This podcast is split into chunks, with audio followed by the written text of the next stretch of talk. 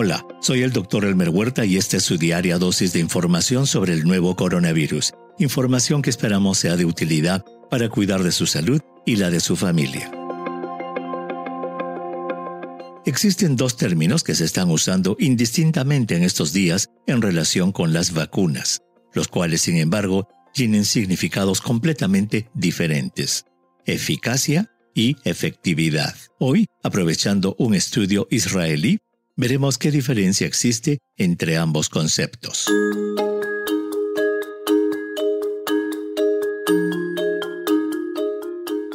Como lo escuchamos en múltiples episodios previos, recordemos primero cómo se desarrollan las vacunas. Las vacunas pasan por dos etapas en su desarrollo. La primera es la preclínica, en la que no interviene el ser humano como sujeto de experimentación. Esta etapa se hace enteramente en el laboratorio e incluye las investigaciones para determinar las propiedades de la vacuna candidata en tubos de ensayo, células aisladas, mamíferos pequeños y luego primates. De esta etapa se obtiene un producto que es la vacuna candidata, lista para pasar a la segunda etapa de desarrollo que es la etapa clínica, en la cual ya interviene el ser humano como sujeto de experimentación.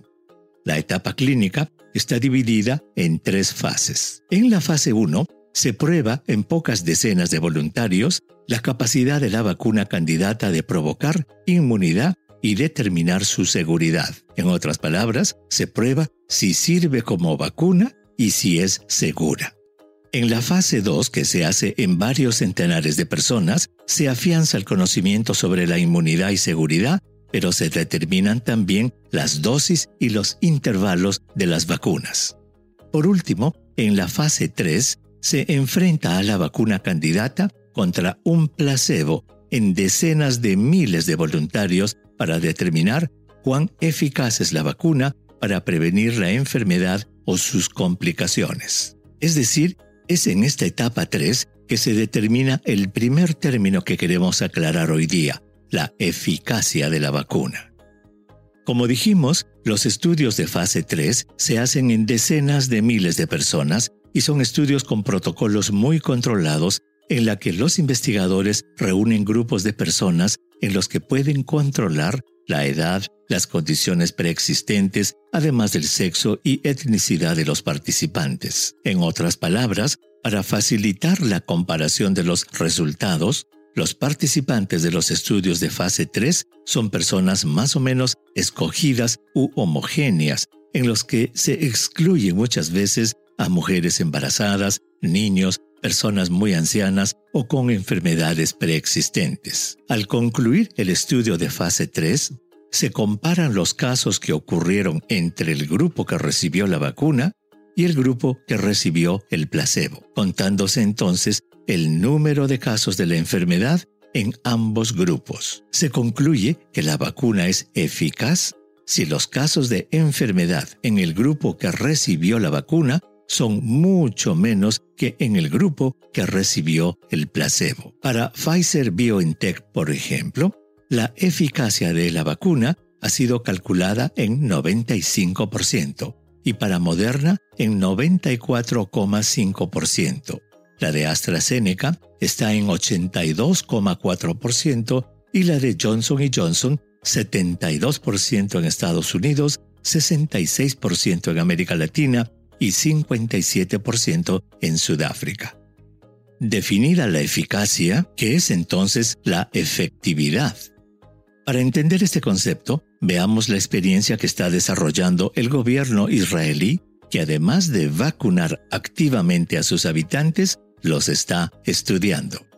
En ese sentido, un reciente estudio, no publicado aún en una revista médica, ha encontrado que la efectividad de la vacuna de Pfizer BioNTech, que es la que ellos están usando, es del 94% para evitar la infección sintomática y 92% para evitar la enfermedad severa. Para llegar a esta conclusión, los investigadores del Plan de Salud Clalit de Israel estudiaron a 1.2 millones de personas, de las cuales unos 600.000 habían recibido dos dosis de la vacuna de Pfizer BioNTech y alrededor de 600.000 no la recibieron, comparando la frecuencia de dos características, los casos de COVID-19 sintomático y los casos graves de la infección. Como mencionamos, comparados con los no vacunados, la frecuencia de enfermedad sintomática disminuyó en 94% y de enfermedad severa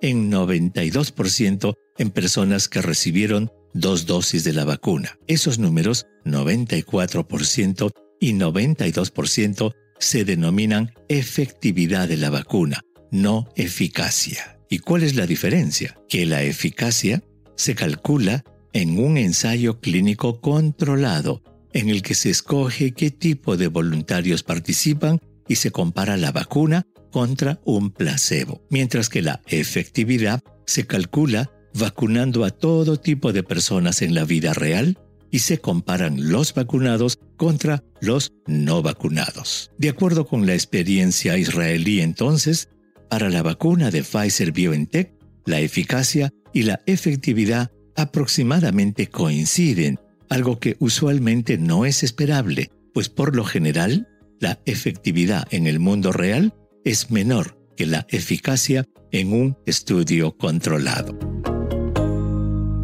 Envíeme sus preguntas por Twitter. Intentaremos responderlas en nuestros próximos episodios. Pueden encontrarme en arroba Dr. Huerta. Y si cree que este podcast es útil, ayude a otros a encontrarlo calificándolo y revisándolo en su aplicación de podcast favorita.